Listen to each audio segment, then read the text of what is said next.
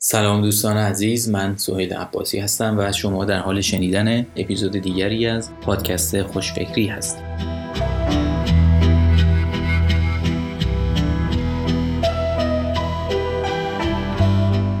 عنوان این قسمت هست تئوری تخم مرغ چیست و چه درس هایی برای کارآفرینان دارد؟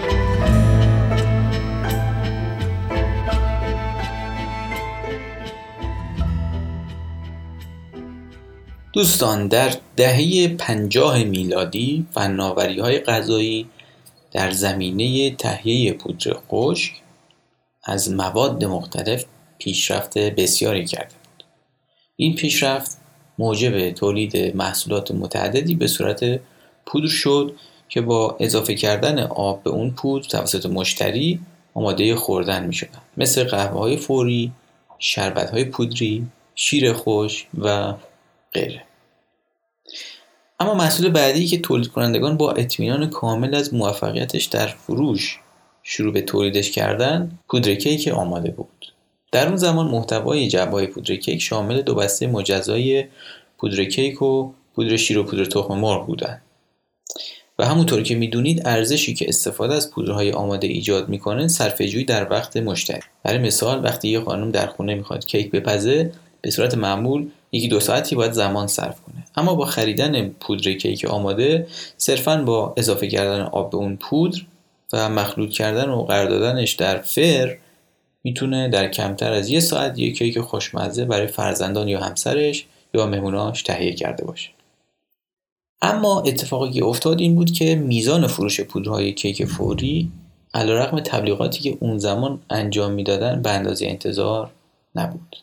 بنابراین مدیران شرکت های تولید کننده که مشهورترین اونها شرکت جنرال میلز بود ابتدا فکر کردن که ممکنه مزه کیک ها خوب نباشه که با بررسی و تحقیق متوجه شدن مردم مزه کیک ها رو دوست دارن. و این کار رو پیچیده تر هم کرد.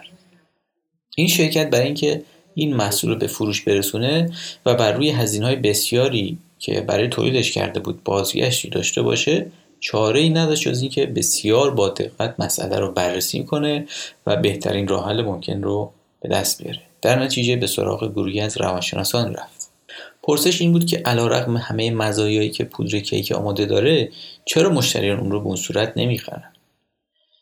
روانشناسان پس از بررسی رفتار مشتریان و موقعیت ها و شرایط اونها به این نتیجه رسیدن که خانم های خوندار در استفاده از این محصول علا رقم راحتی و سادگی که داره احساس گناه می‌کنه. در واقع استفاده از پودر آماده کیک اونقدر کار رو به نسبت پخت کیک به روش سنتی راحت و سریعتر کرده بود که اونا احساس می‌کردن دارن یه جورایی همسران و مهمانانشون رو گول می‌زنن. همینطور این کیک ها خیلی هم خوشمزه بودن و مردم فکر می‌کردن کسی که اونو پخته خیلی براش زمان صرف کرده و خیلی کارش درسته. بنابراین خانم ها از اینکه بیش از اون چی که حقشون هست تحسین و تمجید میشن دوچار وجدان درد و یه حس ناخوشایند می‌شدن و در درونشون احساس گناه می‌کردن. و این حس ناخوشایند باعث می‌شد که یکی دو بار که این محصول رو خریدن دیگه اون رو نخرن. اما روشی که برای حل این مشکل به کار و اما روشی که برای حل این مشکل استفاده شد که بعدها تئوری تخم مرغ اسم گرفت.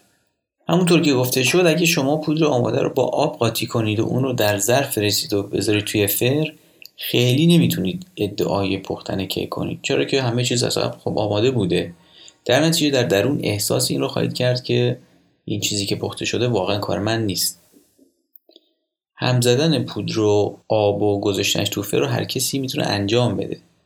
اما راه حلی که این شرکت ها به کار بودن این بود که پودر شیر و پودر تخم رو از پودر اصلی کاملا جدا کردن و کنار گذاشتن. و به جای فقط اضافه کردن آب اضافه کردن شیر و تخم مرغ رو بر عهده مشتری گذاشتن. این کار موجب شد که پودرهای جدید خیلی محبوب بشن و به شدت فروششون بالا بره. اما چرا چون این تغییر ساده و کوچیکی انقدر موثر بود؟ انجام یه سری کارهای کوچیک مثل افزودن تخم مرغ و شیر کمک کرد که خانم هایی که دنبال صرفه‌جویی در زمان بودن کمتر احساس گناه کنند.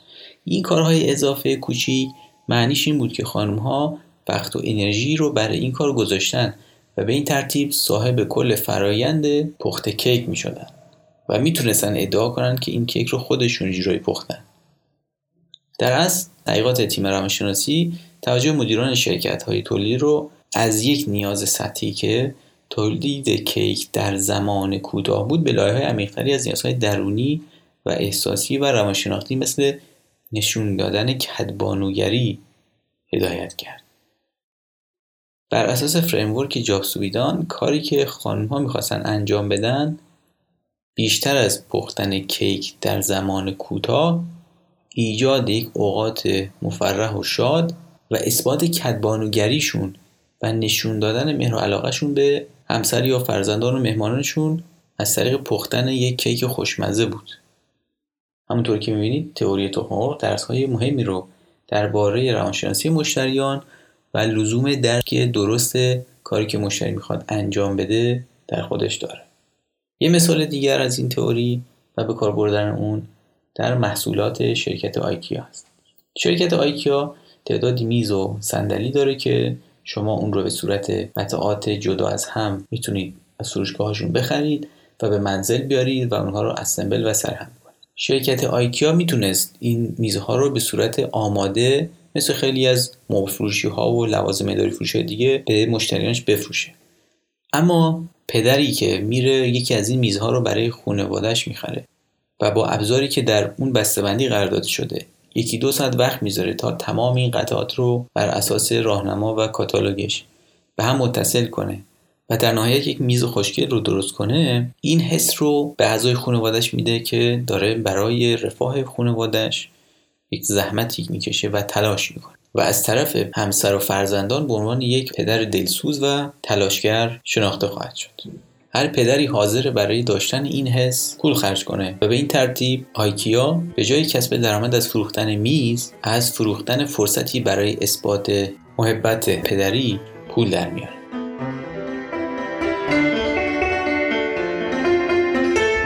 دوستان به پایان این قسمت از پادکست خوشفکر رسیدیم. لطفا نظرات و پیشنهاداتتون رو با ما از طریق ایمیل اینفو و پیج ما در اینستاگرام با آدرس ادساین خوشفکری در میون بذارید. ممنون میشم که اگر از مطالب خوشفکری خوشتون میاد اون رو با دوستانتون به اشتراک بذارید. تا درودی دیگر بدرود.